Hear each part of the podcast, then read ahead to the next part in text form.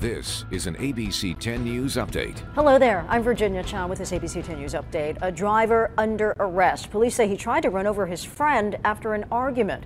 The victim was walking down 8th Street in National City. Police say the driver was following him, then sped up, ran over him, and crashed into a parking structure. Police arrived, arrested the driver while the victim was taken to a hospital. No word yet on how bad his injuries are. Investigators say they're handling this as an attempted murder. A helicopter had to be brought in to help rescue a man on Canyon Trail at Blacks Beach yesterday.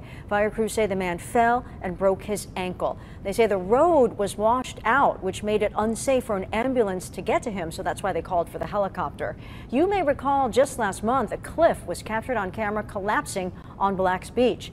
Experts say it's important to steer clear of the cliffs, especially during and after rain, and to just use extra caution always.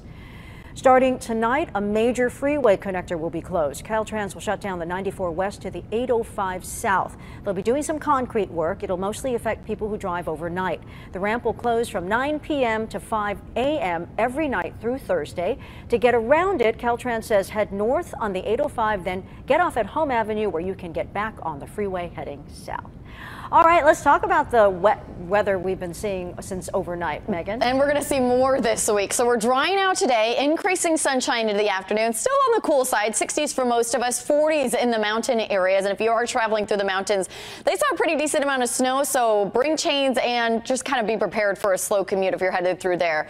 Tomorrow, 10 to 20 degrees below a very cold, windy storm is going to roll through. Just a few showers, but strong winds will be a concern, bringing with it the threat for down down trees and then more rain and wind this weekend. Virginia? Thank you, Megan. For the latest news, weather, and traffic, just go to 10news.com. For ABC 10 News, I'm Virginia Shaw.